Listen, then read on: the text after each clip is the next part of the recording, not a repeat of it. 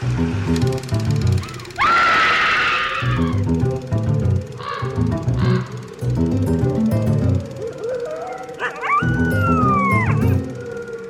and welcome to Scream Scene, the horror movie podcast where we watch every horror movie ever made in chronological order and then we rank them from best to worst. My name's Sarah. And I'm Ben. Thanks for listening to us today. How are you doing, Ben? Good. It's a beautiful day in the neighborhood. But you're not wearing a sweater vest or anything. No, because I would be very hot if that was the Yeah. case. You did take off your shoes when you came in the house, though. But that's because I'm Canadian and Not wearing shoes in Rogers. right, wearing shoes indoors is barbaric. It is. I don't understand. what are we watching today? Uh, I I understand it's part two of a double screamer feature. Yes, this is the second half of Columbia Pictures' Supernatural Double Horror Show. ah, and this is The Soul of a Monster from 1944.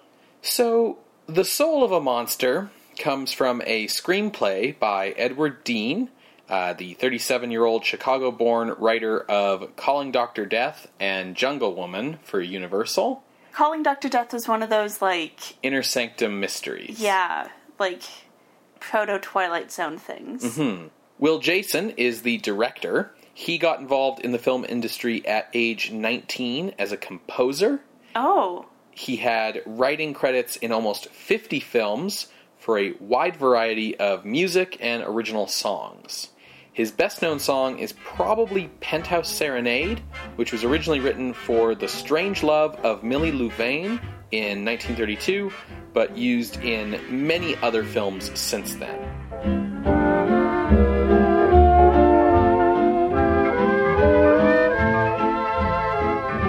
does he have kind of a, like a set style? Like John Williams music, you can point to and be like, yeah, I know that that's John Williams.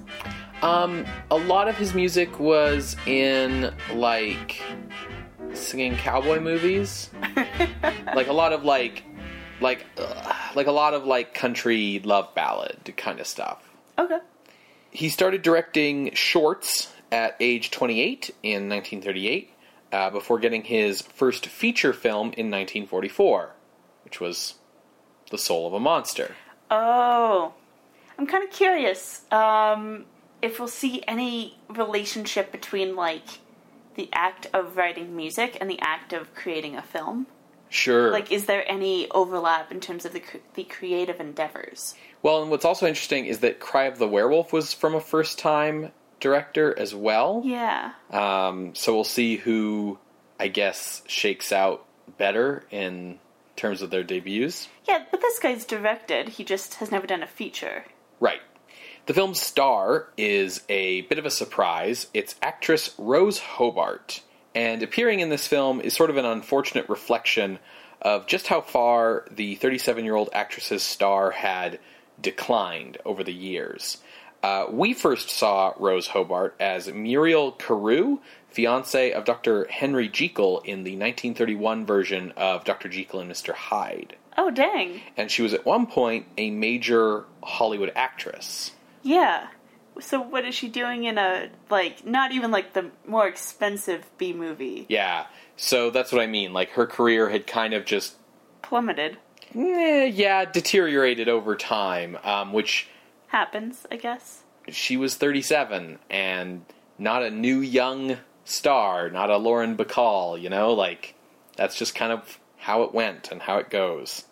The final death knell for her career would come in 1949 when she would be blacklisted by the House Un American Activities Committee, uh, who subpoenaed her due to her work for workers' rights as a longstanding board member of the Screen Actors Guild, fighting for eight hour workdays. Um, and then the blacklisting happened because she refused to cooperate with the committee. I mean, good for her for refusing to cooperate. Yeah, she she said something along the lines. She had like a prepared statement that was along the lines of, you know, the idea that it was undemocratic to ask anyone to make a declaration of their principles, and that she was just mulish enough as a person to kind of dig her heels in and say no, like when asked. Okay. So, starring with her in the movie is George Macready, who was 45 at the time this film was made. Macready was born in Providence, Rhode Island, and in college he was in a car crash that saw him thrust through the windshield of a Model T Ford uh, and gave him a permanent scar across his right cheek, which would later win him many villainous acting roles. For sure. He acted on stage from 1926 to 1958, often in Shakespeare. His film debut was in 1942. And in 1943, he started an art gallery in Beverly Hills with Vincent Price. That's cool. His best known roles today are probably in 1946's Gilda, 1947's Paths of Glory, and 1970's Tora Tora Tora. So his bigger roles Are or- to come. Yeah, or more notable mm. roles are to come. Yes. Soul of a Monster was also the feature film debut of actor Jim Bannon. Born in Kansas City, Missouri in 1911, Bannon was classified as 4F for service in World War II because of an ulcer and served instead as a civilian flight instructor. He had a career as a radio announcer on a variety of radio shows uh, before getting the role of Detective Jack Packard in I Love a Mystery, which was a serial drama. So, the popularity of the I Love a Mystery show led to Bannon getting a contract with Columbia Pictures for a three film adaptation of the series. Uh, this movie was made first, uh, but like the reason he was contracted with Columbia was to make these radio show adaptations. Okay. Bannon left radio in 1946 to kind of pursue the movie career full time. Uh, specifically, he wanted to be a Western star. He ended up pursuing that with Republic Pictures.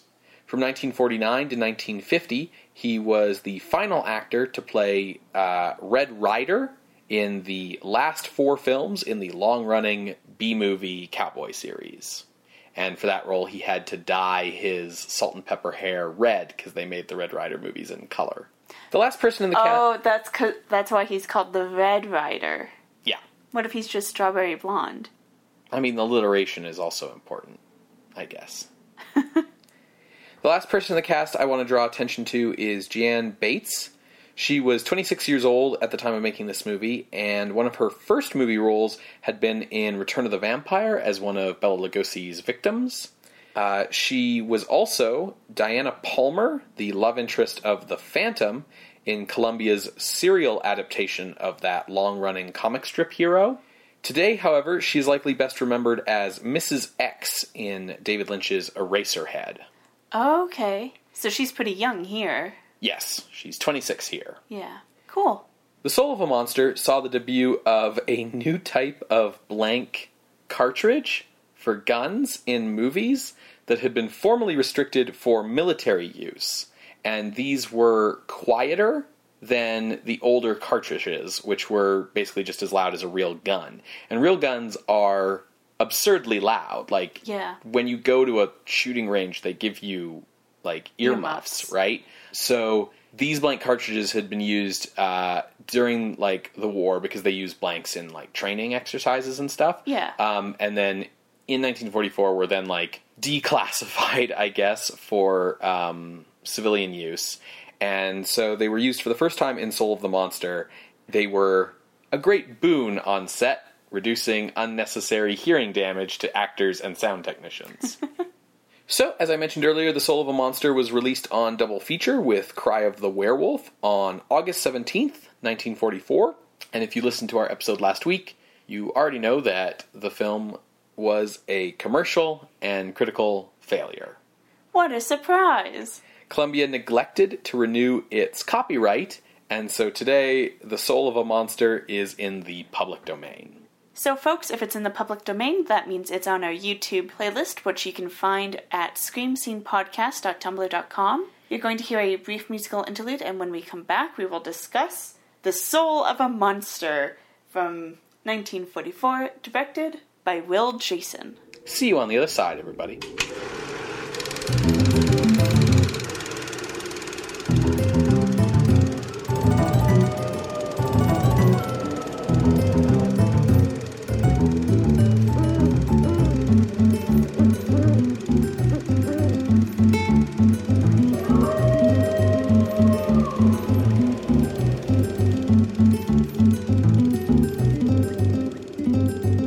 Welcome back to Scream Scene, everybody. We just finished watching The Soul of a Monster from 1944, directed by Will Jason.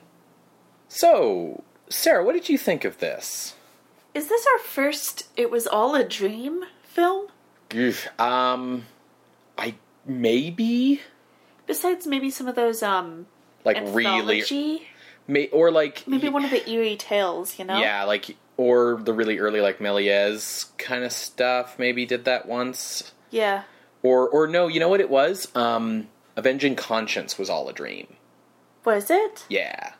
I don't remember much about Avenging Conscience. I mean, it was like for that one episode. scene. It was like episode two. So I think it's like yeah, that was a while ago. Um, I was really into this movie. It had a lot of energy, Mm-hmm. especially in like the first 3rd Mhm. Um, it kind of settled into its own thing.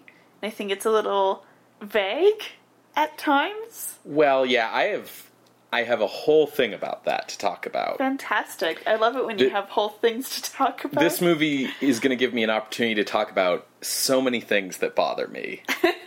like about the movie or about um, no, like, things in general. things in general. Okay. Yeah. Um, but this movie, I don't think it was 100% a good movie, yeah. But it was much better than what I was expecting going in. I agree. Um, and I think like the energy that it started off with really helped with that. Yeah. Helped carry you through the rest of it. Yeah. Well, and But- like, well, and like coming from a first-time director, uh, actors who are either first-time actors or like over-the-hill actors, you know, um, an inexperienced screenwriter, like no budget, like all this stuff that kind of is thrown together to say like this should be garbage. But it felt like everyone making this movie was trying to make something special or thought that they were making something special, even if maybe they didn't have the talent to like 100% pull that off. They felt um, kind of like scrappy, you know, like Hmm. scrappy go-getters. Well, and it also kind of had a bit of um, what I would, you know, if this was a more modern film, what I would identify as like that kind of film school student film vibe of like having something to prove, like throwing everything you know how to do into one movie to like really impress people, including like a lot of like overblown symbolism. I mean, it wasn't as uh, overblown as um, the fall of the House of Usher from like the 1920s, Right. whatever. But that was like film philosophers making a movie. This is film, film students. students. Yeah. well, why don't you tell us what it's about? All right, so I think the central disconnect that any audience is going to have with The Soul of a Monster is that anyone who watches this, you have heard this story a million times and you know what's going on. But the movie tries to play it like it's a mystery and like as if none of the characters can figure it out and that they're like trying to remember like, "Oh, I think I maybe heard this story once, but I just can't. What was that story? Anyways, okay. Yeah, this this whole movie honestly would make a really good Twilight Zone episode. Well, that's the thing. It's this bizarre equal parts mix of like an episode of a radio horror anthology show, Yeah. right? To be like period specific, a Val Lewton ripoff, Yeah. and then like a Jack Chick tract. A what? Okay, so Jack Chick tracts are these little comic book pamphlets that are really common mostly in the American South. They are these little comic books that would get handed out by like fundamentalist Christian houses instead of candy on Halloween and shit like that.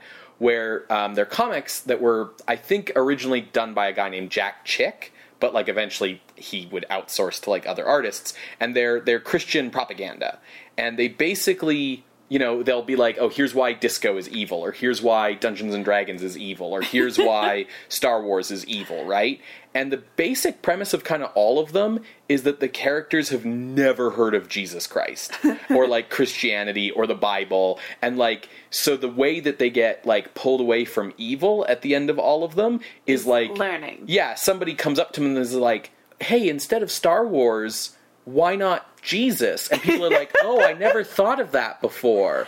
I I've never, never thought of Jesus instead of Star Wars. Yeah, like I who's this Jesus guy? As if like Christianity has not been like he the like driving Obi-Wan? Right, exactly. As if Christianity hasn't been like the driving factor of like the majority of Western history and culture for the past two thousand years.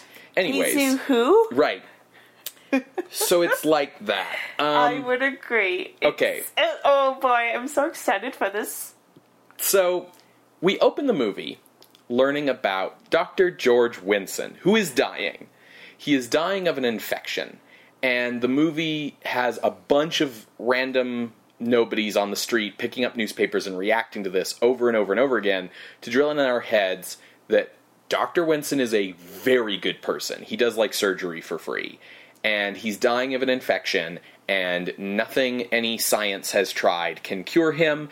And also, this like really like angry, cynical, um, bitter kind of thing about like, and this is really strong in the first moments of the movie about like good people die and monsters live, and isn't the world shitty because of that? Like this really weird feeling that I get that the screenwriters like working through a crisis of faith that like they were having Yeah. when they wrote this movie. Like I don't know almost any biographical details about like Edward Dein, but if you told me that like his brother died in World War II, you know, a week before he wrote this, I wouldn't be surprised. Yeah. Right? Anyways, so Dr. Winston's dying.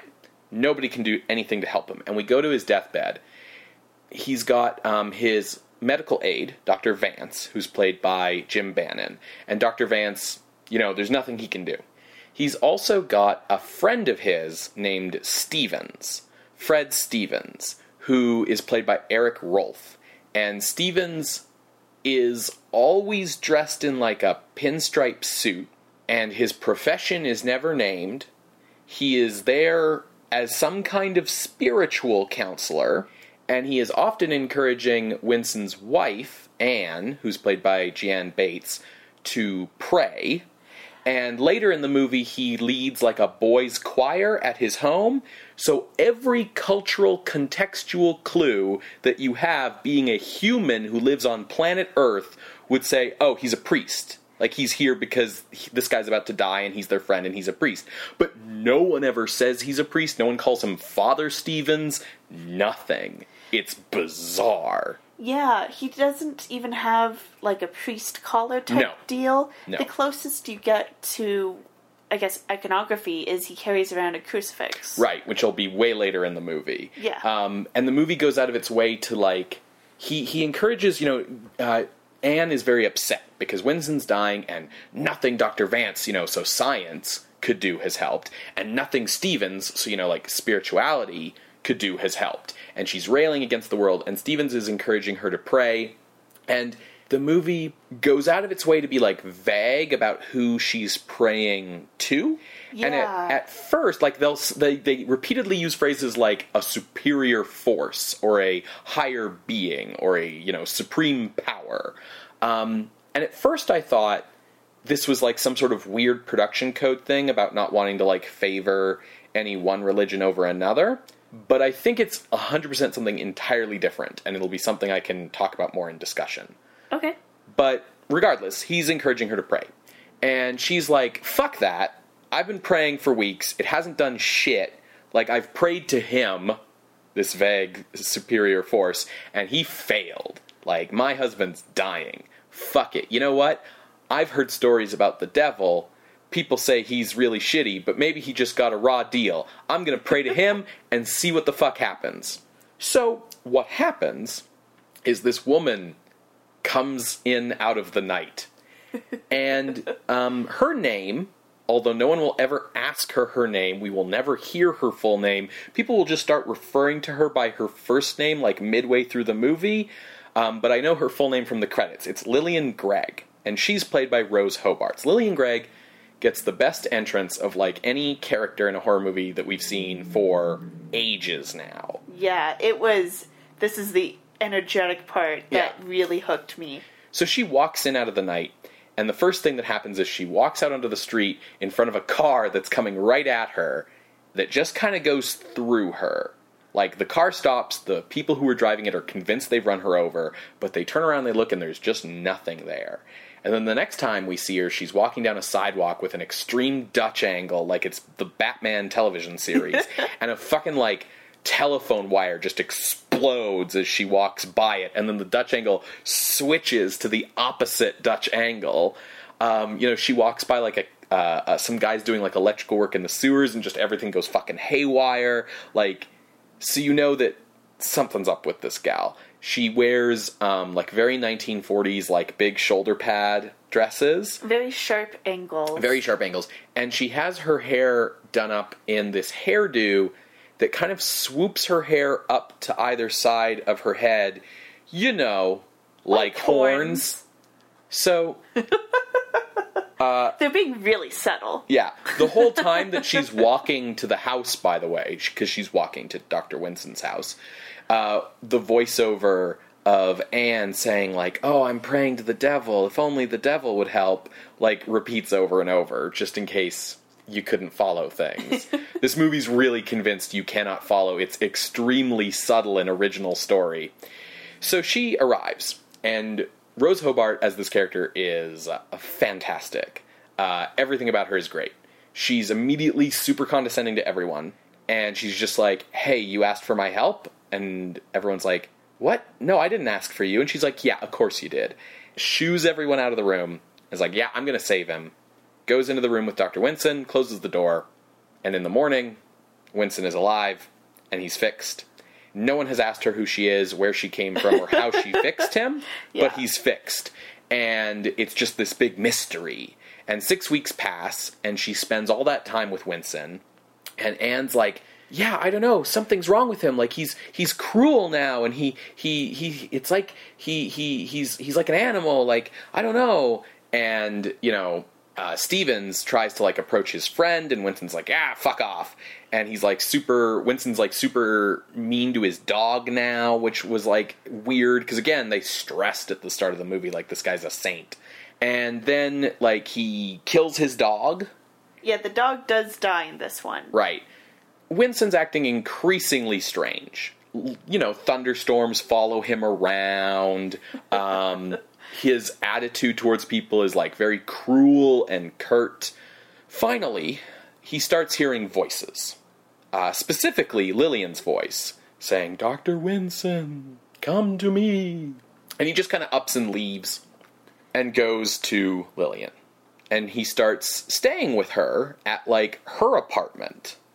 And, you know, Anne tries to go to him and tries to get him back from Lillian. And Lillian's like, Yeah, you wanted him saved, so I saved him. And she's like, Well, not like this, though. Not like this. Like, if I had known he was going to leave me, I would have rather he had died. And Which is like, wow. yeah.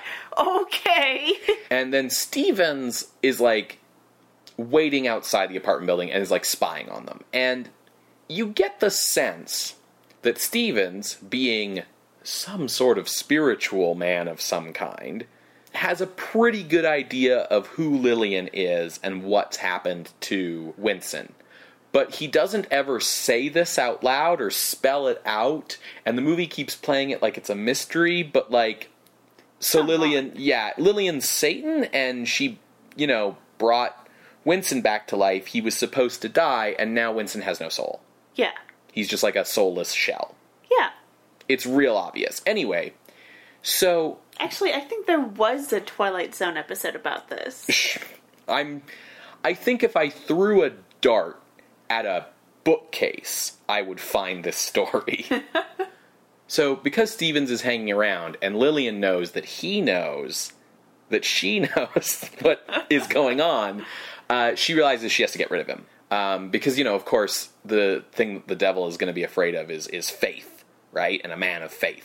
So she mind controls Winston into getting an ice pick from the freezer and going downstairs to go kill Stevens. And An Stevens. ice pick for like breaking up ice cubes, not like going mountaineering. Right. Not Laura Crofting it, you know? Yeah, the kind of ice pick one would have in their freezer in the kitchen in a house. I just thought it would be good to clarify. Fair, fair, fair. So Stevens decides to walk home, and so Winston walks after him, and we get you know like a very Val Lewton inspired uh, stalking scene, like you would have gotten in Cat People or uh, The Leopard Man, But and it goes on for like 20 minutes. 20? I don't know if it's literally 20 minutes, but it's It's long. it's a chunk of time. Um, and this is the thing. It's a good, okay, it's good. It's a good stalking scene. They have picked up all the right clues from Lewton on what to do the sound design, the cinematography, the editing, the, jump music. scares. Right. The problem is, it goes on too long. Mm-hmm. There isn't just a Lewton bus in this scene, there's three Lewton buses throughout. And it's like, once, the, you know, the thing about the Lewton bus is it dissolves the tension in the scene because it's this fake scare. So you can't just keep doing it because, like, by the time they've done it three times, like we had, you know, we were on the edge of our seat at the start of this, and by the end, you're just like, yeah, okay, come on. He follows him for blocks. It just keeps going, and finally, when he finally catches up to him with the ice pick, Stevens turns around to look at him, and he's got his crucifix, and Winston pulls a Dracula and is just like, ah, and runs away. Yeah. Later, Stevens confronts Winston, and they have a conversation that basically is Stevens saying, Hey, so you just tried to kill me, and I've read Faust, so we all know what's going on here, except without saying that Yeah. like just trying to say that without saying it and it's it's really bizarre the other thing about stevens is he never seems to feel like he's in any real danger which makes a kind of sense if he's a man of faith like he just has this supreme confidence that like lillian's gonna fail and everything's gonna work out in the end because that's how christianity works meanwhile at winston's medical practice, things have been getting a little bit testy between him and Dr. Vance. Um, you know, Vance has noticed that Winston doesn't really give a shit about anything anymore. Uh, he's also noticed that Winston has no pulse, that, you know, if you cut him, he does not bleed, um, things like this. Meanwhile, Winston is getting, like, really confrontational with Vance about, like, you know, oh, you're trying to steal my practice and like shit like this. And specifically, Lillian's trying to like goad him on, right? Like to say, Vance isn't really your friend. Like the reason why he couldn't do anything to save you isn't because he couldn't, it's because he wanted you to die so that he could take over your practice. You should probably just kill Vance. And she can't quite get Winston to go that far. Um, but Vance is definitely getting suspicious. You know, he doesn't have the same spiritual suspicions that Stevens does, but he's got some like hard science suspicions like you don't have any pulse and when I cut you you didn't bleed, which he repeats 3 or 4 times in different scenes. So, obviously Vance needs to be gotten out of the picture. So Lillian runs him over with a car. Yeah. Yeah. This doesn't kill Vance. And I guess it's because at the end of the day, like, Satan doesn't win if Satan just does stuff, right? Like, that's not a victory for Satan. Satan has to make you do bad things. That's Satan's victory, right? So, Vance wants Winston to perform whatever surgery is going to save his life. They don't really spec like he's on a bed and has a bed sheet up to his neck and they just keep saying like he that Winston has to act soon to save Vance's life and he's got like a scalpel in one hand like is he going to amputate something like He's going to need more than a scalpel if he's going to amputate. and like there's no blood anywhere so it's not like he's trying to stem blood loss i have no idea I i have a feeling the screenwriter doesn't really either which is why this is all being kept vague the point is winston needs to save his life and he needs to act fast and vance has put himself in winston's hands because winston is such a good doctor and vance has known him for years and he trusts him and right when winston's about to act lillian's voice comes in and is like just don't do it. Just let him die. And so Winston does, which leads to Winston, you know, getting charged with murder uh, for not acting. Um, and basically, he's found guilty. They're going to give him the chair. Everything's gone wrong. So Winston goes to Stevens and he's like, you know, you got to do something to help me. And Stevens like, oh, I already have. And he's like, well, but what do I need to do? And it's like, well, that's up to you to decide. And like, Oh. you know, it's it's what the movie's trying to do is to say that like for Winston to save his soul, like he has to be the one to do something, not Stevens, because like you know God gives us free will for a reason and blah blah blah. But they're not saying any of that. Stevens does give a speech at this point about like the man who doesn't have any faith has nothing, basically. And then Anne asks like, you know, what can she do to help? And Stevens is like, oh, just pray for him. So Stevens gives this speech to Winston about like, you know, the man who doesn't have faith is alone. And then we cut to Anne in the church praying, and she gives the exact same speech, word for word, in her prayer. And Winston goes to Lillian. I've figured you out. Like you, you have no power against the truth. I know what you are. Like you, there's nothing you can do to like stop me now. Like I'm everything. I have faith now and knowledge, and you're powerless against such things. And Lillian's like, right, or maybe you kill yourself because you're so upset about causing your friend's death, and I just vanish into the night. And she pulls a gun on him and shoots him a bunch of times, and it doesn't seem to do anything. And he just comes at her, and then the editing gets real confusing. And I think what was supposed to have happened is they, he pushed her out of a window, and they both fell onto the street, and then she dies from the fall, maybe. And just as you're going, wait, that doesn't make sense, it turns out this was all a dream. Yeah. And that Winston is still on his deathbed from the start of the movie.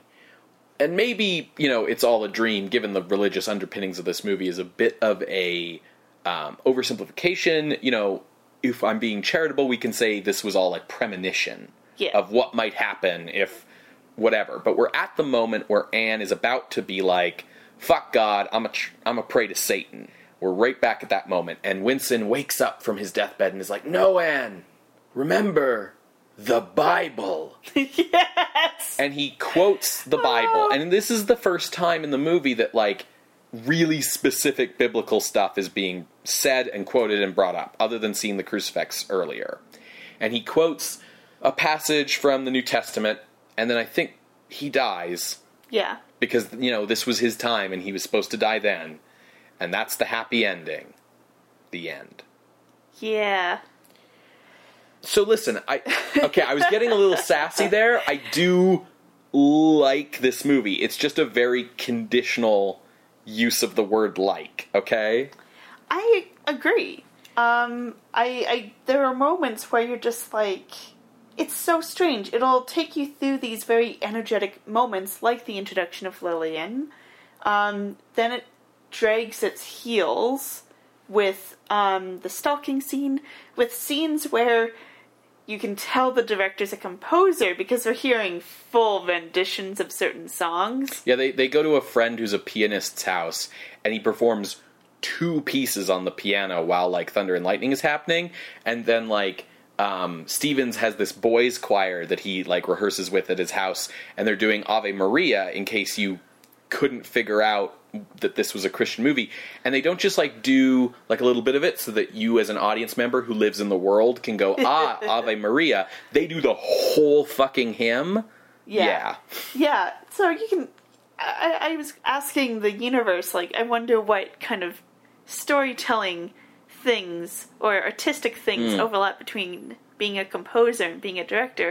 In this case, it's getting to put whole songs into your movie. Yeah. That's the only overlap explicitly shown here. And I think that, like, you can tell that Will Jason has competency as a director, um, and you can tell that he is very experienced with directing shorts. Because the moments of this movie that feel um, like they've dragged on, or like the pacing is odd, um, or where we're getting certain things repeated to us several times, there's moments where we get shot, like close ups, of people reacting in kind of what feels like an anime Right. type of way, or a melodramatic type of way. Yeah, it's very melodramatic, that's for sure. Um, but I think he's just doing what he always does for shorts, but he has to do it either more frequently or for longer to make it a feature. Yeah, there's it's this weird feeling of Stretch it out. yes, like that's the thing. Like this is a uh, this is a movie. Like okay, if the story of this movie was in a horror anthology comic book of the 1940s, Yeah. it would be five pages. if this was an episode of a horror anthology radio series from the 1940s, it would be 22 minutes.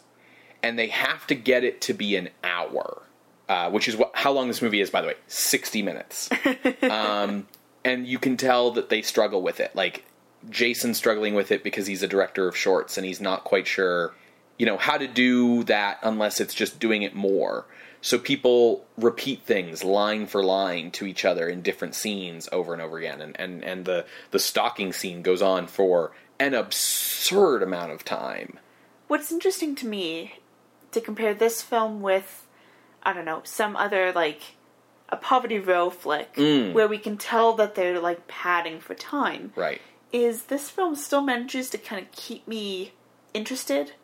It it does something that kind of keeps me with it. It doesn't pad out time with like I'm walking over here to get my pen and then walking back over Right, to sign yes. the check. Um, checking addresses several times. Like they're padding out time with the stalking scene and like even before the first Lewton bus, Mm-hmm. it's a bit of a long stalking scene. And so you're on edge and the tension's there. Um, so I guess what I'm trying to say here is the padding out time doing things correctly. That's why I think like Yeah. it would make a really, really good short. Yeah. Well, there's ambition on display here, Yes. right? That's the other difference between this and a Poverty Row feature, usually, or even last week's, like, well, Cry the Werewolf had a little bit of ambition as well. But, like, I think that's the thing is in so many Poverty Row movies, you can feel like nobody making the movie cared. I think everyone in this movie cared. They really wanted to make something good. It's just, like, this movie is as amazing and interesting as it is flawed and boring. Mm-hmm. Like for every moment that makes you sit up and pay attention, there's a moment that makes you roll your eyes or scream "Get on with it!"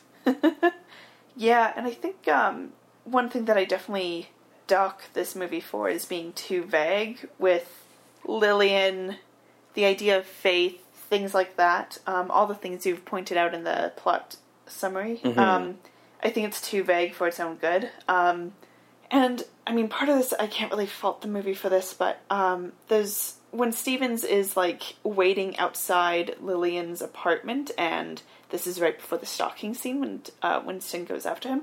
He's standing by a lamppost, Right.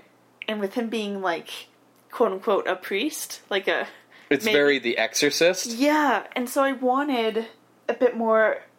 I wanted something a bit more. I wanted more of an explicit Christianity versus the devil, maybe even a crisis of faith. Like, Well- obviously, we don't need to go full exorcist because that movie's made in a completely different context than mm-hmm. this movie, but like just something to create a little bit more of an edge. So you know what this movie, where this movie's kind of central flaws are coming from that we're identifying. At least this is my theory. Is this movie has a lot in common with if you have ever read a lot of like morality tale literature, either Christian fiction or any fiction that is beholden to like a specific philosophical worldview. Like, there's a lot in this movie that reminds me of like the Left Behind series Sure. in the way it depicts like people. It assumes you know its theology or philosophy. Well, there's just these like very specific weird little tells that always come up in these movies, like people not acting like people because they're actually they're not characters, they are, you know, representations of various like points of view. Like Anne is a representation of the person who has like lost faith in the church, and Stevens is the perfect priest who has absolute confidence in God and faith because he knows they're real. You know, like Vance represents science and the materialist, right? Like they aren't people, they're mouthpieces. Because, you know, if you want to compare this to The Exorcist, one of the differences is like Stevens does nothing to fight Lillian. He talks to her, he talks to uh, Winston, he talks to Vance, but he never says like, "Oh, she's Satan," and she and he has no soul. Like he just nudges people in the directions they need to go, and he never feels threatened or scared of what's going on around him. He doesn't have like a lot of energy. I mean, part of this is the performance. Erik Rolf has a wonderful voice, but he is very flat. Is he the one who came from radio plays? No, that was Jim Bannon who played Vance. Okay. Stevens is so confident in his faith and knows what's going on so early without saying it that he's very ineffective as a viewpoint character, even though the movie uses him as one for a long stretch. A real, like, if you were really a Christian priest and you were suddenly confronted with very real evidence that the devil was real and right there in front of you, I feel like you would feel like it's your duty to uh, fight the devil. That would be a normal human reaction. Yeah. But Stevens isn't a human, he is a morality yeah, he's a morality tale archetype. So he knows that because God is real, we have nothing to fear from the devil so long as we have faith. So he just sits back, right? Which is this really weird thing to see a person do. Especially in a horror movie. Right. Like, Especially when he's the target who's being stalked at night. yeah. Like, okay. Rose Hobart, fantastic as Lillian. She is this incredibly good modern 1940s expression of the devil. Yeah. I really like her whole deal. George Macready gives a really good performance, I think, as the soulless, resurrected George Winston. He's really good as well. I've already said that Erik Rolf is not so good. Jeanne Bates, she would have made a much better POV character yeah. because, you know, she's the one who called the devil in to rescue her husband, who is now like a weird zombie man, right? Yeah. I, But she just disappears for a long stretch of the movie. yeah, when we need to focus on Stevens and Vance. Mm-hmm. Um, yeah, so this is yet another example. Like the third in a row now, right? It would have been better from the lady's point of view. Right. Now, that being said, when we do see her, she spends far too much time just wailing and bemoaning, and it gets that gets really old really fast. Well, because she's the person who's going through a crisis of faith, Right. and the character growth with that is to suddenly not be. Right, to go to her- church. Her her praying at the church at the end. Yeah. Um, the thing that you see in a lot of like didactic writing in like morality tales or whatever is people acting you know and i talked about this with the Chick tracts but people trying to act like it's all like so mysterious and like what could possibly be happening and trying to like withhold information because you know it's she's the devil and you just need to pray to jesus right Yeah. i've seen this so many times in other things where it's like the answer to the problem is obvious but the characters can't hit upon it yet because then the movie would be over Yeah. right And then the fact that this movie is already kind of stretching things out Mm-hmm. makes it a little frustrating. the movie gets away with a lot of things that are not plausible through the movie trick of like cutting away to several days later.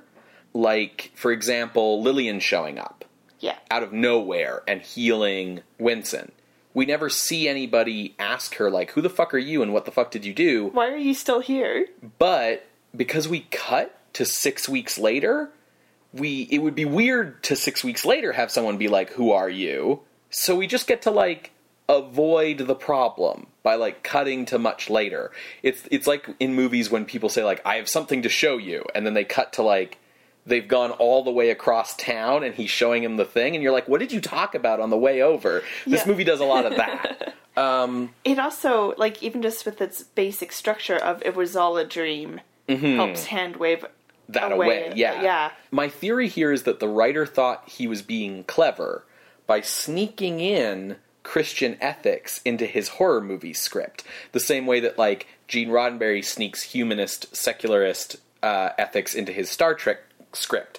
So he he's trying to like be like, oh, let's not be obvious by saying God or Satan. We'll play it like it's a big reveal when they say the Bible at the end. Um, they really do play it that way. Even And though- like, what? a majority of the American movie-going audience in 1944 would be Christians, and everyone throughout the movie saying, "Oh, a supreme force," or struggling to remember the story of Faust, because if we say the word Faust out loud, it just gives the whole game away. You know, or or pretending to like believe that like what's happening to George is this mysterious thing, you know, or or Stevens being like this non-specific spiritualist. Um, none of that feels like the real world. Like none of that feels like how people actually talk or act. What's strange is like the movie itself, because it's couched in this framing narrative, Mm-hmm. you could maybe sort of like, if you wanted to be reductive, hand wave away a lot of these Right. things. Except we open with, oh, Dr. Winston, he wouldn't hurt a fly. Like these over the top exclamations of how much of a saint he is. Right, which happens before we get to the part that would be theoretically the dream. Yeah. Yeah, I think the it's all a dream ending does help hand wave away some of the like unrealistic nature of the way the characters are written. It also might be the only ending that the writer felt he could go with because on the one hand, you can't have a movie, especially a production code movie, but like you cannot have a movie where the devil wins. But on the other hand, you can't just defeat the devil like she's Dracula. right? Like it doesn't like he can't just stake Lillian and I've defeated Satan. Yeah. So, you know, there's so the movie has this weird ending where he like pushes her out of a window and it's like, "Wait, did you just kill Satan? That doesn't make any sense." And then, "Oh, okay, it's all a dream." Yeah. Right? So that we can both defeat the bad guy but also not be like, "Hey, we killed Satan in our movie" cuz that would be fucking weird. Yeah, it also has like a, you know how with vampire, Mm-hmm. where we're like, oh, like she dies at the end, but she's saved. Her soul is saved from the vampire. Yeah. So It's, it's, a happy ending. Yeah, I feel like they're trying to do something similar here. Obviously, not as well though. Yeah, the, the the basic message of this movie is like God has a plan. So you know, if you're gonna die, that's your time to die, and trying to fight against that is like morally wrong. That's that's the essential message of this movie. And I mean, saying it that way makes it sound real bad. Um, yeah, it does. well, there's a lot of stories where the message of the story is like trying to circumvent death is wrong, right? Like that's the basic story of um, Lord of the Rings, for instance. For sure, but I mean, like, when it's trying to be this morality play, and even Stevens, like, doesn't act, he just tries to nudge, Mm-hmm. as if, like, Well, because he's Gandalf. yeah, well, sure, but at least with Gandalf, you see his frustration with that. Yeah, You like, know, like- Stevens would make more sense if he was like because the thing about Gandalf is also Gandalf isn't like a priest. He's not a cleric. He's literally an a- He's angel. literally an angel. Like Stevens would make more sense if he was an angel and Lillian was the devil. Let's just get, like, the bishop's wife up in here. Let's just, like. Yeah, because like as a just a dude, Stevens doesn't have like a recognizable human psychology. yeah. Um, but the things that are good about this movie is like they go for it on the cinematography, right? There's really good shadowy, dark cinematography in here. They, They do a neat thing with the lighting where one of the jump scares that we've talked about is um, the subway going past. Mm-hmm. And when we see the, the actual train going by, it's stock footage. But in the shot where it has Stevens in it, there's lights, like the, the lights of the train window going through. And that was a really neat effect. That would have Yeah. taken some time. Yeah, they do a lot of really good lighting stuff. There's a lot of interesting framing. Um, the editing in certain scenes is really good. You can tell watching this that they wanted to make a good movie, and there are parts of this movie that are very good. I think, you know, so this was like a double feature with Cry of the Werewolf, and I think Columbia took Will Jason and Henry Levin, sat them down, and was like, listen, as like the studio heads chomping on a cigar, I want you to make cat people, but not cat people. Like Right. specifically cat people, like, Yeah. I feel like, is Yeah. the Lewton film they were told to copy. And Also, Leopard Man, maybe. Maybe. So, Yeah. like, in general, Lewton, but, like, I feel like they would have pointed to Cat People because it's the most successful. Um, and we saw Levin's version of it. He did all right. Um, I think Jason did really, really well here. Um, I think it's really interesting to think at, like, think about how each director took something kind of different. Yeah, there's the same feeling of copying from Lewton while not 100% understanding why Lewton uses the techniques he does. Yeah, and they, like, these two movies aren't very similar, No. you know? So I think that's really interesting. Well, Cry of the Werewolf is like halfway between the Universal school and the RKO school, right? Yeah. It's like RKO filmmaking style put on this Universal style plot, right? Whereas um, The Soul of a Monster has a much more Lewton style plot in the sense of like it's set in a modern city with modern people in a modern world, and it has a much more like story that's based around like character and psychology than monsters and you know supernatural gobbledygook. Yeah, it felt more um, adult oriented. It's it's you know it has it has the feeling of um, Seventh Victim. Yeah, yeah, I think that's what I mean by like adult oriented. Whereas Cry of the Werewolf, maybe it's the the universal flavor that you're picking up, where it's like this is kind of maybe a little bit for kids. Yeah, it's a, it's more of a drive-in movie, right? Yeah, Soul of the Monster feels like it wants to be a real serious movie. The thing that makes Soul of the Monster feel weird when you compare it to Lewton movies is that the underlying philosophy is different. Mm-hmm. Both Lewton and Soul of a Monster are in a camp that says it's good to die. But the reason why is extremely different. yeah, Lewton has this nihilistic view of like the world and is basically espousing in his movies the idea that like death is oblivion, death is nothing, but that is inherently better than suffering through this fucking planet. And this movie has a more, you know, obviously traditionally Christian viewpoint where it's okay to die because as long as you, you know, accept Jesus Christ as your Lord and Savior, you will go to heaven and be saved and be in paradise and have this like wonderful, blessed, you know, eternity after death. Yeah. But in both cases, it's okay to die. But it's this weird disconnect of like, it's a lot harder, I think, to do. a nihilistic movie than a Christian movie. No, the opposite, at least in the horror genre. Okay, yeah, yeah, right? Like yeah. it's a lot harder, and and this is I think where you were right about like we if making Stevens the like POV character instead of Gene was stupid. Like there's a reason why in The Exorcist our lead character isn't Eric von Sydow. yeah, it's the not younger the old established priest. It's It's, the- the, new guy. who's having the crisis of faith very explicitly. Because if you are a hundred percent sure that God's going to save you, and also a hundred percent sure that if God doesn't, you're going to heaven, so everything's fine anyways. Where's the horror? There's nothing to be afraid of in that universe, right? Yeah. So you have to either be in a universe where death is a bad thing, which is your Lewton, you know, where death is is terrifying, or you have to be in a universe where you're not sure what's going to come, Yeah, right? And I think that's the thing that makes this movie fall down a little bit, as well as trying to pretend like everyone in the audience doesn't know what the Bible is. yeah. So, where would you like to rank this? So this movie um, really impressed me because it was much better than what my expectations were. Yeah, But by the end, the kind of like stubborn refusal of this movie to tell its story in a like believable fashion and kind of have this like stubborn Jack Chick tract style really brought my opinion of it down.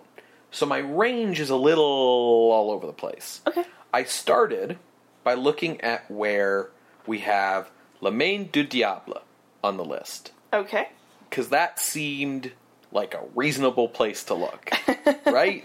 It's also a pretentious movie about selling your soul to the devil. So we have Le Main du Diable at number 55. Right below it is the 1935 Student of Prague, another movie about selling your soul to the devil. So, okay, maybe this is worse than those because at least those movies admit that you're selling your soul to the devil and not just that, like, this mysterious woman showed up and who knows? Right below the 1934 Student of Prague is Ghost of Frankenstein. This is much better than Ghost of Frankenstein. Ghost of Frankenstein is trash. Yeah. So, my floor is number 57, below Student of Prague 1935. So then it's like, okay, let's work our way up. How high can this go? So I'm looking, I'm looking, it's like, okay, you know, Unheimliche Geschichten, that's an interesting thing to compare to this, that sort of, you know, dreamlike horror anthology kind of feel. Oh, right above that is the original 1913 Student of Prague. Okay, another thing. Okay, cool, cool, cool.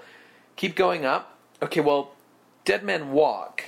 That was some bad Poverty Row nonsense. So let's keep going. Really? You're, So you're still going So up? I, I, I keep looking up, and it's like, well, Captive Wild Woman is like 50% stock footage. oh my god, Okay, you keep- overthink things so much, Ben. Let's keep going. So I kept No. moving up by like force of, of White like zombie! like a buoyant sort of, you know, thing rising through the sea Invisible until ghost. until I hit the 1926 Student of Prague, which Oh. was sort of another good like sell your soul to the devil touchstone. And I said, mm, okay, wait, I've gone too far. Yes. That's clearly better. Okay, what's right below that? The Black Room. Okay, that's clearly better. What's below that? Well, Frankenstein meets the Wolfman, which honestly isn't great. So, my range is 36 to 57. Buddy. Okay, so I was kind of with you in the beginning, and then I, I just tapped out. So. Well, what's my, your range? My ceiling is La Main du Diable.